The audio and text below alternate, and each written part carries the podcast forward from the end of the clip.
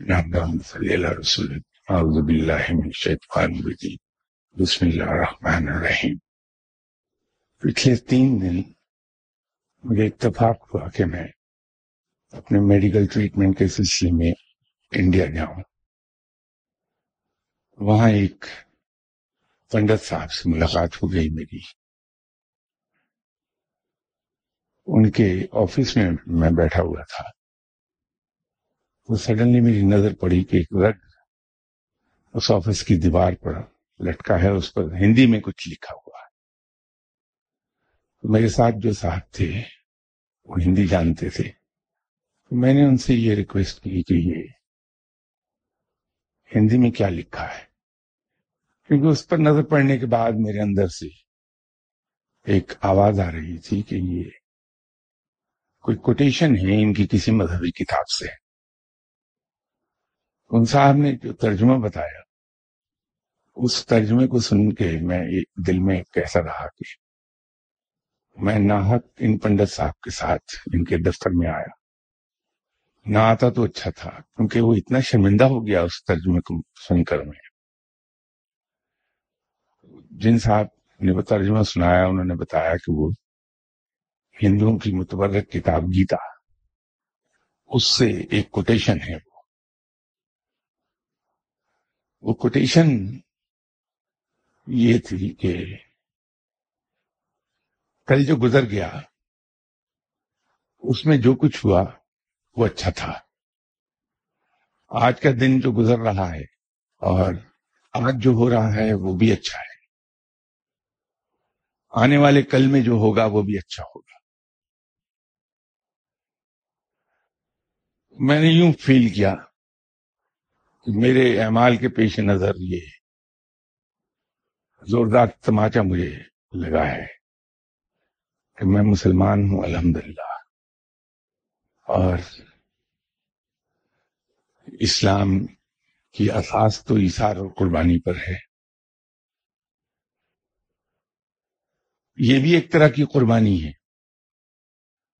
کہ انسان اپنے تمام ارادوں خواہشات اور تمناؤں کو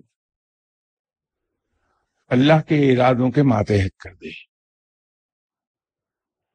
اگر میرا دل یہ چاہ رہا ہے کہ مجھے پیٹ بھر کے روٹی آج مل جائے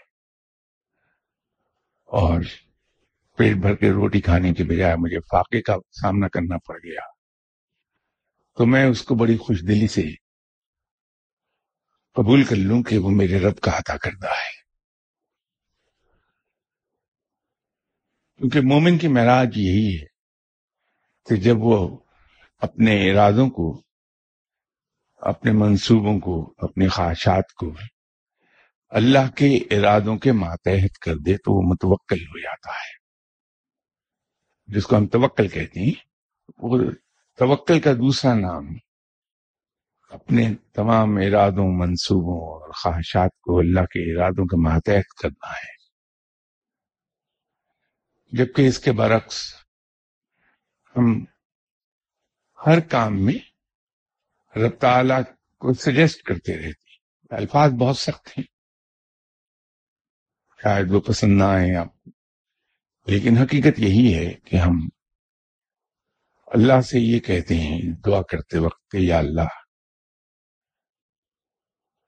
تو سب سے بڑا اور سب سے زبردست ہے تو جو چاہتا ہے وہ کرتا ہے، کسی میں یہ ضرورت نہیں کہ تیرے ارادوں کو بدل سکے۔ کوئی پتا تیری مرضی کے بغیر ہل نہیں سکتا۔ یا اللہ، تو میری ٹرانسفر شیخ پورا کر دے۔ اب ایک طرف تو رب کو میں یہ کہہ رہا ہوں کہ تو بہتر جانتا ہے کہ میرے لیے کیا اچھا کیا برا۔ تو یہ بہتر جانتا ہے کہ تو نے کوئی کام میرا کب کرنا ہے۔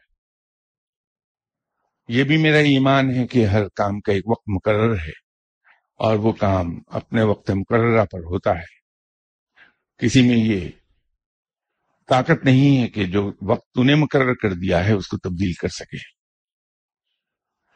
یہ سب اللہ کو میں کہتا ہوں اور اسے کہتا ہوں کہ میرا ایمان یہی ہے۔ لیکن ساتھ اس کو کہتا ہوں تو میری ٹرانسفر شیخو پورا کر دے۔ دوسرے لفظوں میں در حقیقت میں اللہ تعالیٰ کو سجیسٹ کر رہا ہوں کہ مجھے معلوم ہے کہ شیخ اوپرا ٹرانسفر میری اگر ہو جائے تو میرے حق میں بہتر ہوگی۔ تو تو وہ کر دے۔ میں یہ نہیں اسے کہتا کہ یا باری تعالیٰ تو بہتر جانتا ہے کہ میرے حق میں کیا اچھا کیا برا۔ اور یہ میرا ایمان ہے کہ تو صرف وہی کرتا ہے جو میرے حق میں بہتر ہوتا ہے۔ اگر تو یہ سمجھتا ہے کہ میری موجودہ پلیس آف برتھ سے میری ٹرانسفر میرے حق میں ہوگی تو تو اسے اس جگہ ٹرانسفر کر دے جو میرے حق میں بہتر ہے۔ اگر دعا قبول ہو گئی تو اللہ کا شکر ادا کر دیا۔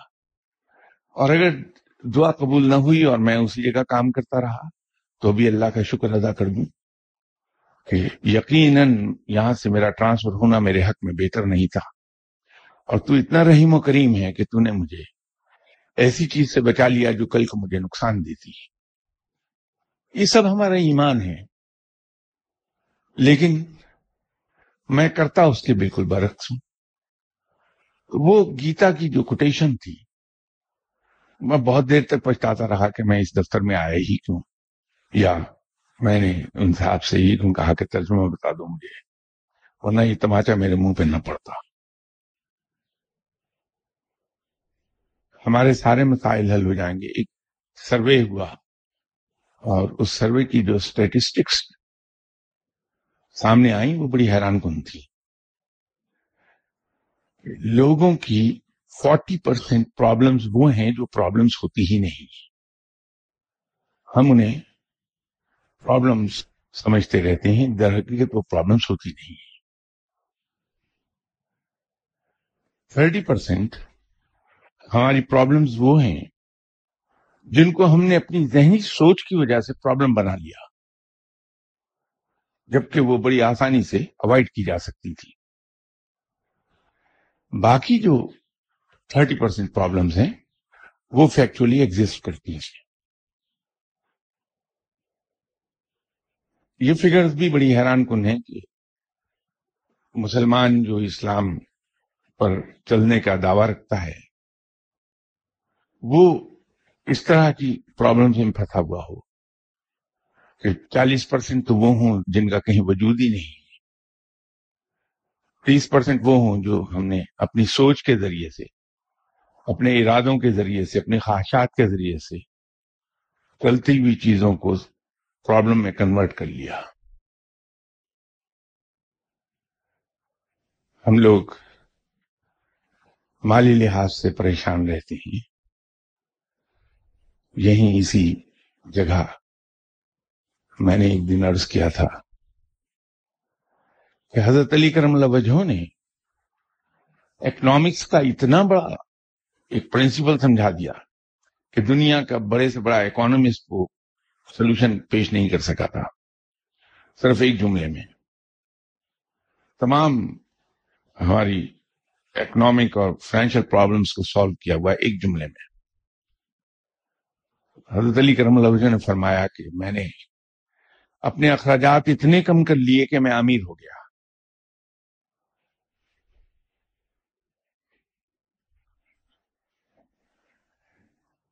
تو ہماری پرابلمز یہ خود بخود ختم ہو جائیں۔ اگر ہم صرف اسی ایک جملے پر عمل کر لیں۔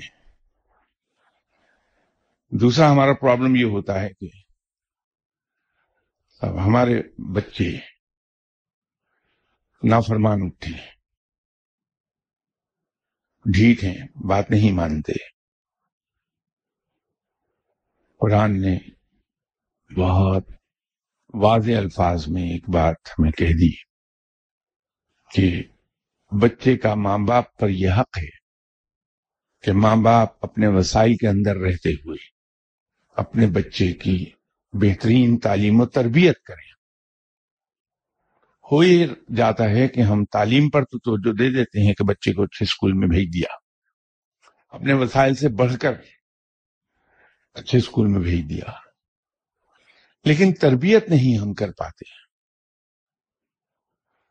بچوں کے سلسلے میں ایک دوسری پرابلم یہ آتی ہے ہمیں کہ ہم بچے کو جناب حضرت جنید بغدادی رحمۃ اللہ علیہ صاحب کے نقش قدم پہ چلانا چاہتی ہے ہم یہ چاہتے ہیں کہ ہمارا بچہ دوسرا جنید بغدادی ہو جائے۔ لیکن خود ہم فراؤن کے نقش قدم پر چلتے رہتے ہیں۔ جبکہ بچہ ہمیں رول ماڈل بنائے ہوئے ہے اور ہمیں کاپی کرتا ہے۔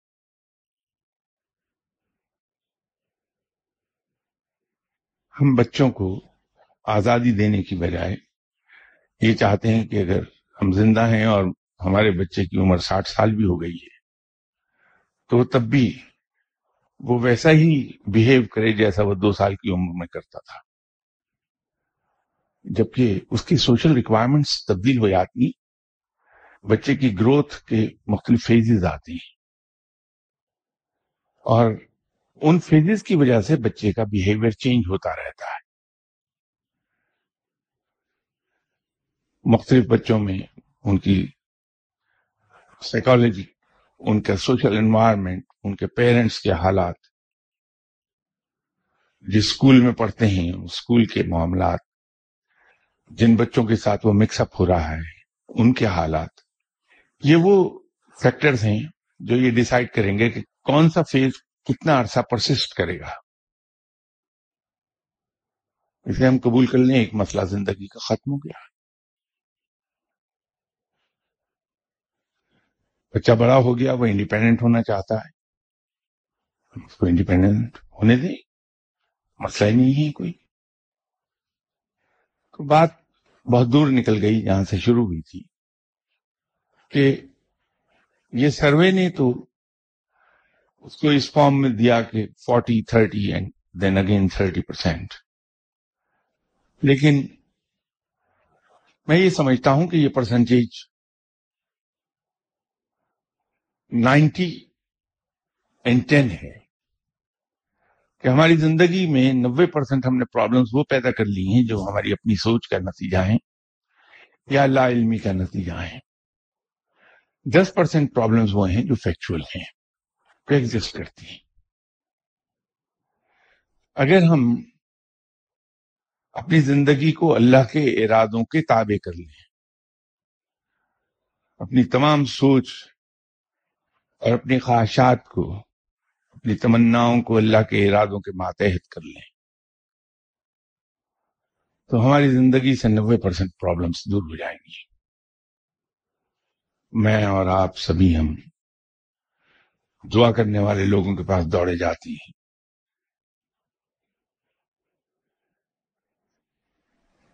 ہم یہ دیکھتے ہیں کہ یہ دعا کرنے والے لوگ ہمیشہ خوش بیٹھے ہوتے ہیں۔ جبکہ ان کے پاس سر چھپانے کے لیے محفوظ چھت بھی نہیں ہے۔ ان کے پاس پہننے کو کپڑے بھی کافی نہیں ہیں۔ خوراک بھی ان کی کافی نہیں ہے۔ فقیر کو یہ نہیں پتا کہ اس وقت جو کھانا میں نے کھا لیا، اگلا کھانا کب کھاؤں گا میں؟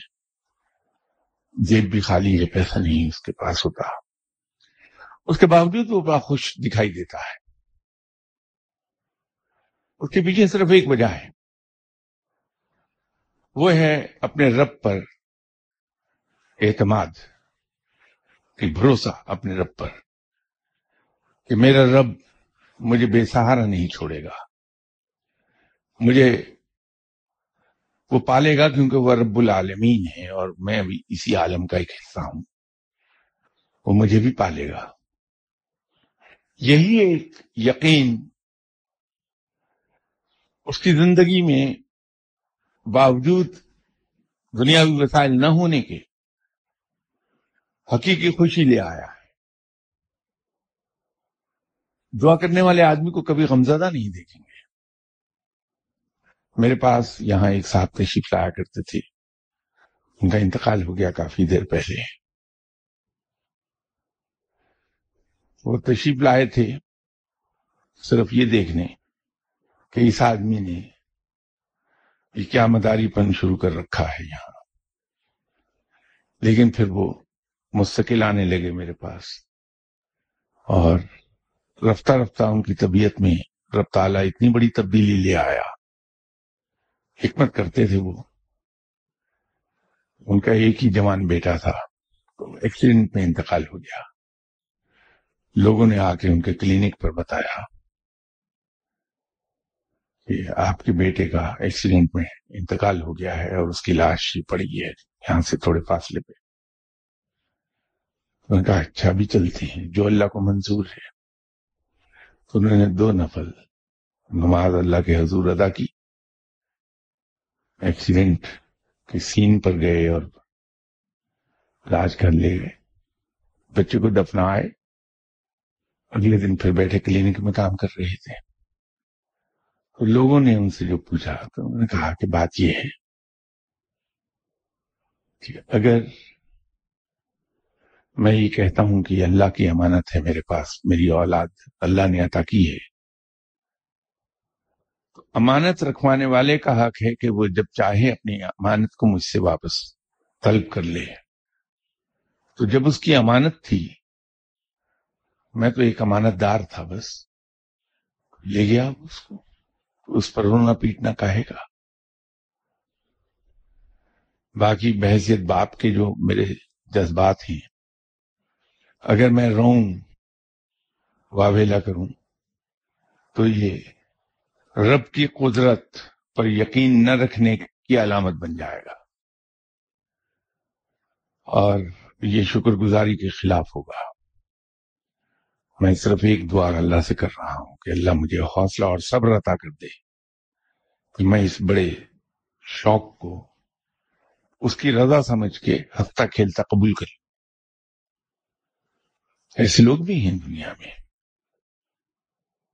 یہ جو گیتا کی ایک کوٹیشن میں وہاں سن کر آیا، میرے ذہن میں تھا کہ میں آپ لوگوں کے بھی گوشت گزار کر دوں۔ کہ ہم مسلمان ہوتے ہوئے بھی کس طرح بلائے پھر رہے ہیں اپنے روزمرہ کے معاملات کے۔ اور وہ جسے ہم کافر کہتے ہیں، وہ کیا سبق پڑھا رہا ہے لوگوں کو؟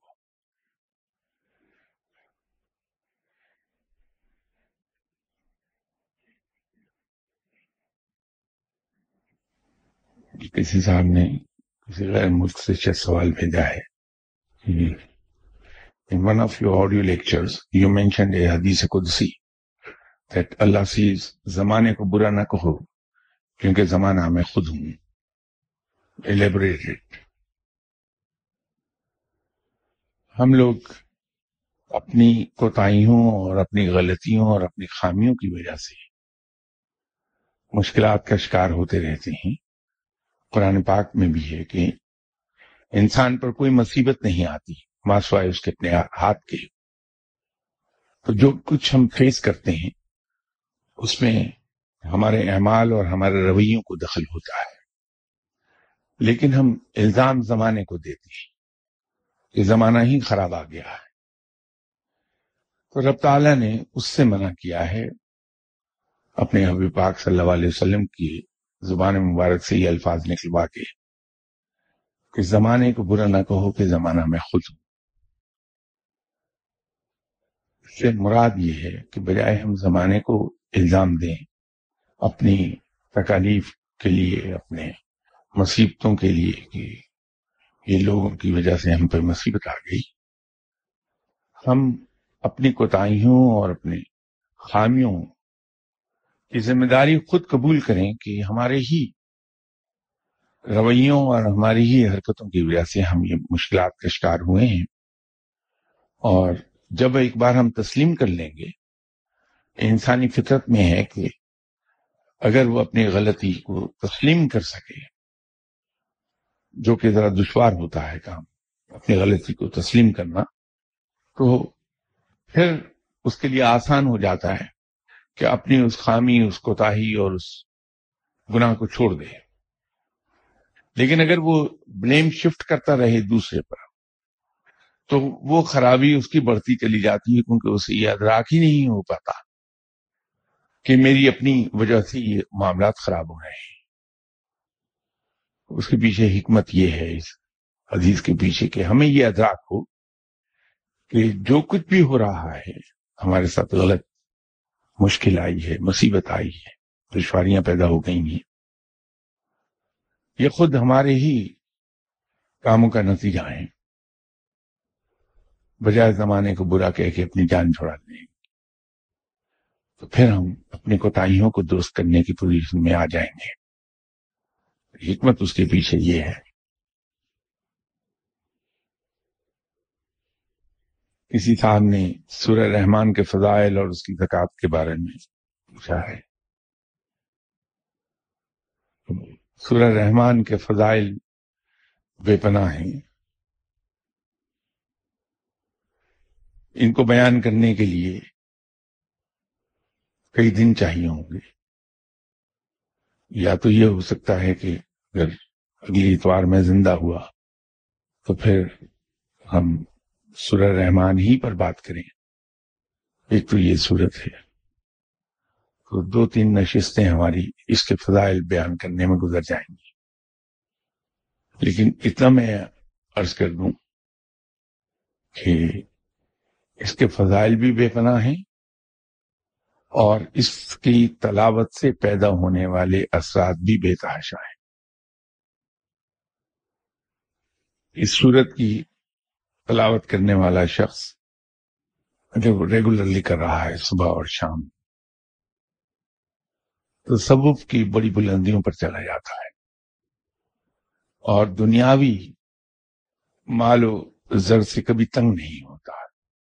اللہ تعالیٰ اس اپنے اس کلام کے صدقے ایسی برکت عطا فرما دیتا ہے کہ تھوڑی انکم میں بہت برکت پیدا ہو جاتی ہے، اس کے تمام اخراجات بخوبی پورے ہو جاتے ہیں اور اس کے باوجود بچ رہا تھا لیکن اس کے فضائل پوری طرح میں نیکسٹ سنڈے انشاءاللہ بیان کر دوں گا۔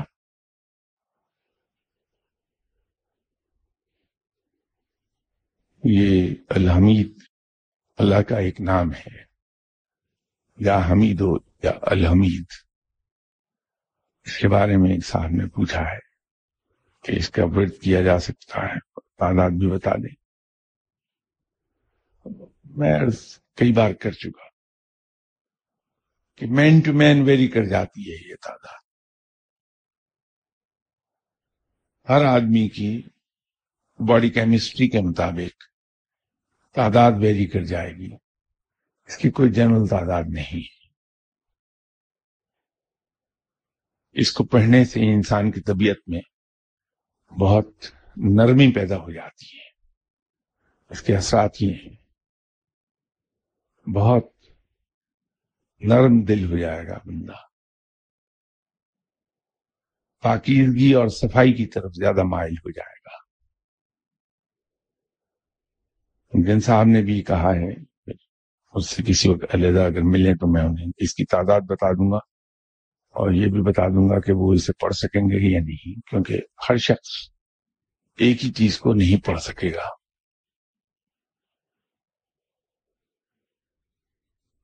ایک سوال میں خود نہیں سمجھ پا رہا۔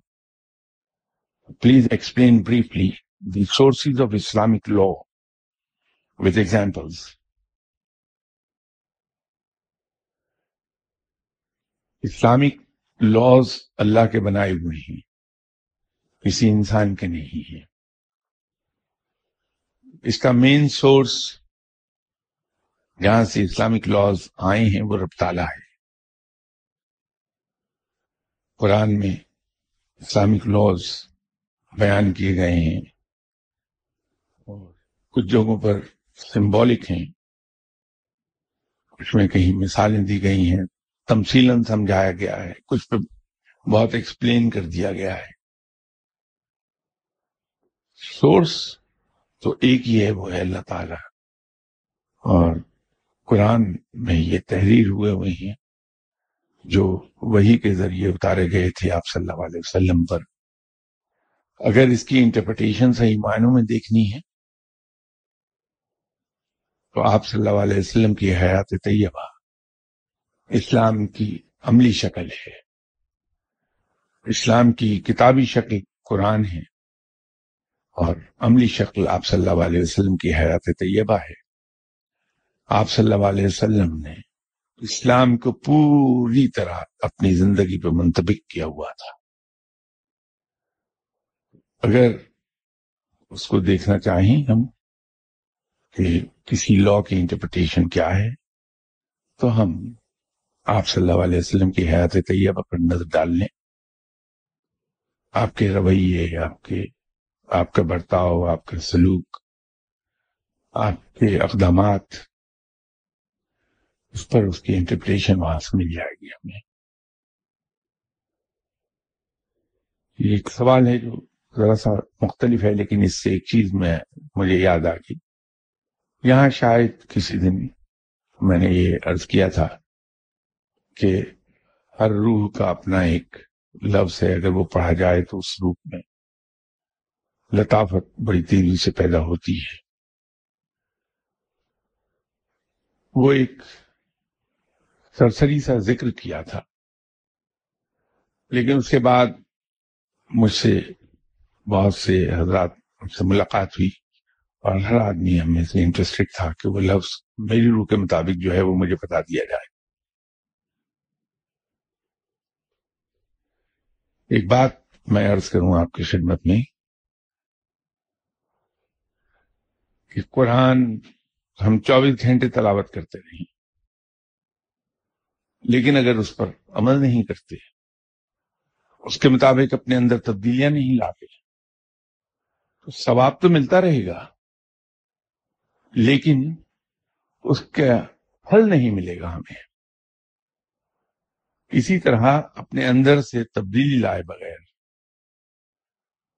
میں کتنا ہی اپنی روح کے مطابق جو لفظ ہے وہ پڑھتا رہوں، ثواب تو مل جائے گا، لیکن اس کا پھل نہیں کھا پاؤں گا میں۔ اس لفظ کا پھل کھانے کے لیے مجھے اپنی فطرت سے جھوٹ کو نکالنا ہوگا۔ دوسروں کا حق مارنا نکالنا ہوگا۔ دوسرے کے کام آنے کا جذبہ پیدا کرنا ہوگا۔ کسی کے کام آنے کے بعد اس سے کسی اجر کی توقع رکھنا نکالنا ہوگا۔ کسی کے کام اگر بھولے سے میں آ گیا تو اس کو جتانا، وہ نکالنا ہوگا۔ اپنی ذات پر دوسروں کو ترجیح دینا پیدا کرنا ہوگا۔ جب یہ ہم کر لیں گے یہ سب کچھ، پھر جب اس لفظ کو ہم پڑھیں گے تو یقیناً اس کا پھل ہمیں ملے گا۔ تو اس جستجو میں پڑھنے کی بجائے، پہلے ہم اس جستجو میں چلے جائیں کہ اپنی روزمرہ کی زندگی میں جو ہم اسلام کے اصولوں کی خلاف ورزی کرتے ہیں اس کو ہم اپنے اندر سے باہر نکال پھینکیں۔ اف اور درگزر اپنے اندر ہمیں پیدا کرنا ہوگی۔ دوسروں کی پردہ داری کی صفت اپنے اندر ہمیں پیدا کرنا ہوگی۔ خود بھوکے رہ کے دوسروں کو کھانا کھلانا، وہ صرف پیدا کرنا ہوگی۔ دوسروں کا حق نہ مارے ہم کسی طرح وہ پیدا کر لیں ہوگی۔ جب یہ ہم سب کر لیں گے، اس کے بعد جب پڑھیں گے تو اس کا پھل مل جائے گا۔ لیکن اگر میں یہ سوچوں کہ جو کچھ میں آج ہوں، میں اسی طرح رہوں اور کوئی سا بھی کتنا ہی جلالی وظیفہ، کتنا ہی زوراور وظیفہ پڑھوں، اس کا پھل نہیں ملے گا مجھے۔ اپنے اندر پہلے تبدیلی ہم لے آئیں، اس کے بعد اگر ہم پڑھیں گے تو ہمیں اس کے، اس کا ثواب بھی ملے گا، اس کا پھل بھی ملے گا۔ دونوں باتیں ہو جائیں گی۔ یہ سوال جس سے یہ بات یاد آئی تھی، وہ میں عرض کر دیتا ہوں کہ جو شخص اپنی روح کی مناسبت سے کوئی ورد یا وظیفہ پڑھتا رہتا ہے، کیا اس کے اثرات اس شخص کے بدن پر بھی پڑتے ہیں؟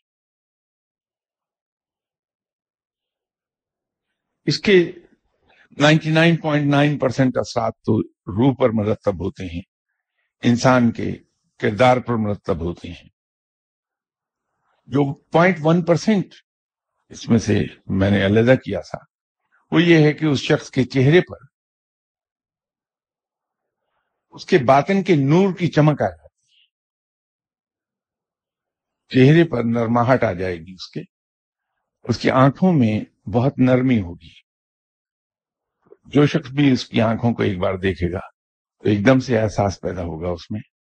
کہ جس کی آنکھوں کو دیکھا ہے میں نے یہ شخص کوئی نیک آدمی ہے بہت نرما ہٹ اور بہت محبت ہوتی ہے آنکھوں میں زیادہ اثر اس کا آنکھوں پہ پڑتا ہے اور دوسرا پھر اس سے کم چہرے پر بہت نرمی اور اس کی پڑھنے والے کی جسم سے جو وائبریشنز نکلتی کتنا اس نے پڑھا کس مقام پر چلا گیا پڑھتا پڑھتا اس مناسبت سے اس شخص کے ارد گرد ایک میگنیٹک فیلڈ پیدا ہوتا ہے۔ اور جو شخص بھی اس میگنیٹک فیلڈ کے اندر انٹر ہوتا ہے، وہ یوں محسوس کرتا ہے کہ میں کسی سائے کے نیچے آ گیا۔ ایک ایسی مضبوط چھت میرے سر پر آ گئی ہے کہ جس کے ہوتے ہوئے مجھ تک طوفان پہنچ نہیں پائے گا۔ یہ جو پروٹیکشن کا احساس پیدا ہوتا ہے، اس آدمی کے ساتھ مل کر۔ ایک یہ خارجی اثر ہے جو اس کی باڈی سے ایمٹ ہو رہا ہوتا ہے ہر وقت۔ وہ دراصل وہ وائبریشنز ہیں اور وہ میگنیٹک فیلڈ ڈیولپ ہو رہا ہوتا ہے اس کے باڈی کے گرد۔ اس کے زیر اثر یہ احساس پیدا ہوتا ہے۔ خارجی طور پر تو یہ چیزیں، یہ تبدیلیاں مرتب ہوتی ہیں۔ باقی بدن اس کا ویسے کا ویسا رہتا ہے، دو ہاتھ رہتے ہیں، دو پاؤں رہیں گے، آنکھیں بھی دو ہی رہیں گی۔ ایسا نہیں ہوتا کہ چار ہاتھ ہو جائیں اگائیں دو اور مزید۔ کوئی بدنی تبدیلی نہیں ہے۔ کیونکہ یہ جو لفظ ہیں، ان کا تعلق تمام کا اللہ تعالی سے ہے، آسمان سے ہے۔ اور وہاں تک رسائی صرف روح کی ہے۔ اس جسم خاکی کی نہیں ہے۔ اس لیے جو بھی تبدیلیاں واقع ہوں گی، وہ روحی پر ہوں گی۔ ماسوائے یہ چھوٹی سی تبدیلی جو میں نے عرض کی آپ سے۔ دوسرا سوال انہیں صاحب نے کیا ہے کہ حال ہی میں گزرنے والے رمضان المبارک میں شب قدر کی ساتھ کو گزری تھی۔ اگر مجھے یہ پتہ چل جائے کہ شب قدر کی ساتھ کو گزری تھی، ماضی کی بات ہے۔ تو اس سے میری صحت پر کیا اثر پڑے گا؟ اور اگر میں یہ سوچوں کہ پچھلے رمضان میں اکیسویں رات کو شب قدر تھی۔ تو یہ سوچ لوں کہ اگلی رات، اگلے رمضان میں بھی ہوگی تو وہ ممکن ہی نہیں ہے۔ ہم کچھ ایسی باتوں کے کریز میں رہتے ہیں جن کا ہمیں کوئی فائدہ نہیں ہوتا۔ اللہ نے جس بات پر پردہ ڈالا ہے، ہم اس کی قریت میں کیوں نہیں ہیں؟ یہ تو ہر سال تبدیل ہوتی رہتی ہے رات۔ کبھی اکیسویں شب کو آ جائے گی، کبھی تیئیسویں کو آ جائے گی، کبھی پچیسویں، کبھی ستائیسویں۔ یہ ہمیشہ ایک ہی رات کو نہیں ہوتی۔ اس لیے اس کے جاننے کا فائدہ کیا ہے؟ اور سب سے بڑی بات اس میں، یہ ہمیں سوچنا چاہیے کہ اس بات پر اللہ نے پردہ ڈالا ہے۔ تو ہم اس کی قریت کیوں کریں؟ کہ کسی اور صاحب نے ایک سوال پوچھا کہ درود ابراہیمی کی زکوٰۃ کے حوالے سے دور صغیر اور دور کبیر رہنمائی فرما دیں۔ ایک لاکھ پچیس ہزار مرتبہ دور صغیر ہے اور گیارہ لاکھ مرتبہ دور کبیر ہے۔ ایک صاحب کو میں جانتا ہوں، ان سے بہت دیر پہلے ملاقات ہوئی تھی۔ وہ ایک دن میں ایک لاکھ پچیس ہزار، چوبیس گھنٹے میں پڑھتے تھے۔ لیکن اس کا ایک نقصان کیا ہوا؟ کہ وہ چونکہ بیس بائیس گھنٹے اسی میں مشغول رہتے تھے کہ ایک لاکھ پچیس ہزار پڑھ لوں میں۔ تو اللہ نے ہم پر جو فرائض عائد کیے ہیں کہ رزق حلال کما کر ہم کھائیں، آپ صلی اللہ علیہ وسلم کو یہ چیز بہت پسند تھی۔ کہ انسان اپنے ہاتھوں سے کما کر کھائے۔ اللہ نے ہم پر فرائض عائد کیے ہیں کہ ہم اپنی فیملی کو لک آفٹر کریں پراپرلی۔ ان کے فلاح و بہبود کی ذمہ داری ہم پر ہے۔ اللہ نے ہم پر فرض عائد کیا ہے کہ ہم اپنے ماں باپ، اپنے بہن بھائی ان کو لک آفٹر کریں۔ اللہ نے ہمیں حکم دیا ہے کہ رشتہ داروں کے ساتھ حسن سلوک کریں، احسان کا سلوک کریں۔ تو ایک شخص جو ہمیں وقت عبادت میں مشغول ہو گیا، تو نہ اپنے لیے وہ رزق حلال کما سکا، نہ اپنی فیملی کو لک آفٹر کر سکا، نہ اپنے ماں باپ اور رشتہ داروں کے ساتھ نیک سلوک کر سکا۔ ایک بات یاد رکھیے کہ نوافل کے لیے فرض کو قربان نہیں کیا جا سکتا۔ فرض کو فضیلت حاصل ہے واجب پر اور نفلی عبادت پر۔ تو ہم اپنے فرائض سے کوتاہی کر کے جس کے لیے ہم اللہ کو جواب دیں، یوم حساب ہم سے پوچھ لیا جائے گا۔ کہ تم نے یہ کیا کیا ہے ان کے ساتھ؟ تو ہم اپنے آپ کو جواب دہ بنا رہے ہیں ان فرائض سے منہ موڑ کے۔ اس کے ساتھ ساتھ ایک اور چیز ہے اس میں کہ اگر ایک دن میں ہم نے ایک لاکھ پچیس ہزار پڑھنا شروع کیا، تو اللہ نے تو عبادت میں بھی اعتدال اختیار کرنے کو ہمیں کہا ہے۔ ایکسیس سے عبادت میں بھی منع کیا۔ عبادت وہی اچھی ہے جو ہم سہولت سے ریگولرلی کر سکیں۔ تو ہم اپنے فرائض سے منہ نہ موڑیں نفلی عبادات کے لیے کہ ہمیں جواب دہ ہونا ہے۔ اللہ کے حضور یوم حساب کہ یہ یہ چیزیں ہم پر فرض تھیں وہ ہم نے پوری نہیں کی ہیں۔ تو ہمیں یہ چاہیے کہ ہم اپنے فرائض کی طرف پوری طرح سے توجہ دے دیں اور اس کو ایسے طریقے سے پورا کریں، اتنے آسن طریقے سے کہ ہم پر کوئی بوجھ باقی نہ رہ جائے اس کا۔ جو ہمارا اپنا ٹائم رہ جاتا ہے، یہ فرائض پورے کرنے کے بعد، وہ بے شک ہم عبادت میں صرف کر دیں۔ یہ میں آپ کو اس سے عبادات سے منع نہیں کر رہا، لیکن میں نے ایک توازن قائم رکھنے کے لیے آپ سے عرض کیا ہے۔ میرا مقصد ہرگز یہ نہیں کہ میں عبادت سے منع کر دوں لیکن فرض عبادات پہلے آئیں گی، اس کے بعد واجب عبادات آئیں گی، پھر نفلی عبادات آئیں گی۔ انہی صاحب نے یہ سوال پوچھا ہے کہ کیا صاحب کش صاحب کرامت بھی ہوتا ہے؟ عمومی طور پر بزرگان کے حوالے سے صاحب کش و کرامات پڑھنے میں آتا ہے۔ زبان دانی، اس کے اپنے کچھ تقاضے ہیں۔ جو الفاظ ہماری زبان سے نکلتے ہیں، ان کی اپنی ایک ووکل بیوٹی ہے۔ جو سینٹینس ہم ادا کرتے ہیں زبان سے، اس کی اگر کنسٹرکشن جو ہے، کنسٹرکشن آف سینٹینس اگر خوبصورت نہیں ہے تو اس کی ووکل بیوٹی پہ اثر آتا ہے، اس کے اثر اندازی میں بھی فرق آ جائے گا۔ کچھ لوگوں کی زبان سے نکلی ہوئی بات دوسرے انسان پر اثر رکھتی ہے، ہم اسے کہتے ہیں کہ فلاں شخص بڑا خوش گفتار ہے۔ اس کی وجہ یہ ہے کہ الفاظ کا چناؤ، وہ ان کا بڑا خوب ہوتا ہے۔ دوسرا، ان کی کنسٹرکشن آف سینٹینس بہت خوبصورت ہوتی ہے۔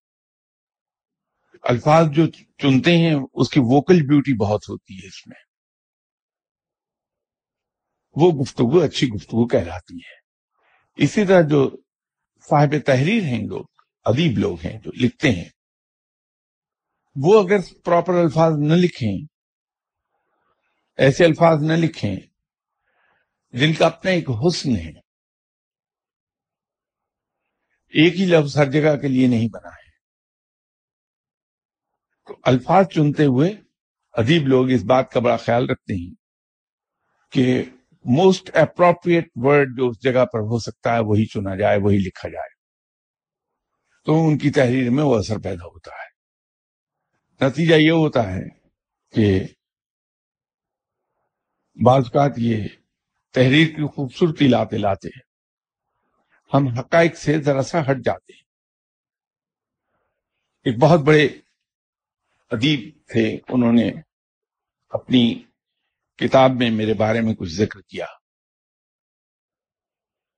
جو ذکر کیا تو انہوں نے لکھا کہ شاہ صاحب کا گھر بڑا معمولی سا گھر تھا۔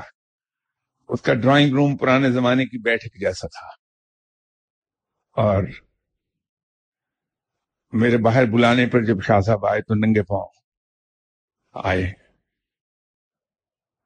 میرے لیے تو اس کی کوئی حیثیت نہیں ہے کہ کسی نے کیا کہا میرے بارے میں، کہتے رہیے۔ لیکن وہ صاحب جب تشریف لائے گھر پہ، تو بیگم صاحبہ جاہو جلال کے عالم میں تھی۔ یہ لکھے جانے پر کہ بہت ہی معمولی سا مکان تھا اور ڈرائنگ روم جو تھا وہ پرانے زمانے کی بیٹھک تھا۔ تو فوراً انہوں نے ان سے کہا کہ یہ آپ نے کیا لکھ دیا؟ تو انہوں نے بہت خوبصورت جواب دیا۔ انہوں نے کہا کہ بی بی بات یہ ہے کہ تحریر میں اثر پیدا کرنے کے لیے بہت سی ایسی چیزیں لکھ دینا پڑتی ہیں جن کا حقیقت سے کوئی واسطہ نہیں ہوتا۔ تو بزرگان دین کے بارے میں جو لکھا گیا کہ صاحب کشف کرامات تو یہ ادبی ایکسپریشن ہے اصل میں۔ اس کا مطلب یہ نہیں ہے کہ جس کے بارے میں لکھا گیا صاحب کشف و کرامات، وہ صاحب کشف بھی ہے اور صاحب کرامت بھی ہے۔ یہ صرف تحریر کو خوبصورت بنانے کے لیے دونوں الف چیزیں ایک وقت میں اکٹھی کر دی جاتی لیکن کسی صاحب کے صاحب کشف و کرامات ہونے سے ہماری صحت پر کیا اثر پڑے گا؟ ہاں اگر وہ صاحب علم ہے اور ہم اس جستجو میں ہیں کہ جس چیز نے اسے صاحب کشف و کرامات بنایا تھا، ہم وہی حاصل کر لیں اس سے تاکہ کل کو ہم بھی صاحب کشف و کرامات ہو جائیں۔ تو ایک بات بھی بنے گی۔ تو اس جستجو میں نہ رہیں ہم۔ کہ صاحب کشف و کرامات جس کے بارے میں لکھا گیا کیا وہ صاحب کرامت بھی تھا اور صاحب کشف بھی تھا؟ سے کیا فرق پڑتا ہے؟ ڈیروگیٹری انداز میں ایک چیز بیان کی جاتی ہے۔ پرشین میں پچھلے سلطان بدھ یہ ڈیروگیٹری ریمارک ہے کسی کے بارے میں کہ اس کو صرف اسی بات پر بڑا فخر ہے کہ میں سلطان کا بیٹا ہوں۔ وہ جہاں یہ ایکسپریشن دیا جاتا ہے، یہ پروورب کہا جاتا ہے پچھلے سلطان بدھ وہاں مراد یہ ہوتی ہے کہ تم سبھی کچھ ہو، لیکن خود کیا ہو، یہ تو بتا دو۔ تو ہم کسی شخص کی کشف کرامات کو بتاتے پھریں، اس کا ڈھنڈورا پیٹتے پھریں، تو ہماری صحت پر کیا اثر پڑے گا؟ تو ایسی چیز جو ہمیں نہ نفع دیتی، نہ نقصان دیتی ہے ہم اس کی تلاش میں کیوں جائیں؟ ہاں اس کا علم جو ہے، اس آدمی کے پاس، اگر وہ صاحب علم ہے وہ کام کی چیز ہے، اس سے وہ لے لیا جائے۔ تو ہمیں بہت فائدہ ہو جائے گا۔ تو اس جستجو میں رہیے کہ کیا صاحب کشف و کرامات کو صاحب علم بھی ہے یا نہیں ہے؟ اس سے وہ علم چھینا جائے کسی طرح۔ تاکہ ہمیں فائدہ ہو جائے اس سے۔ انشاءاللہ تعالی بشرط زندگی نیکسٹ سنڈے آپ سے ملاقات ہوتی۔ ہے السلام علیکم۔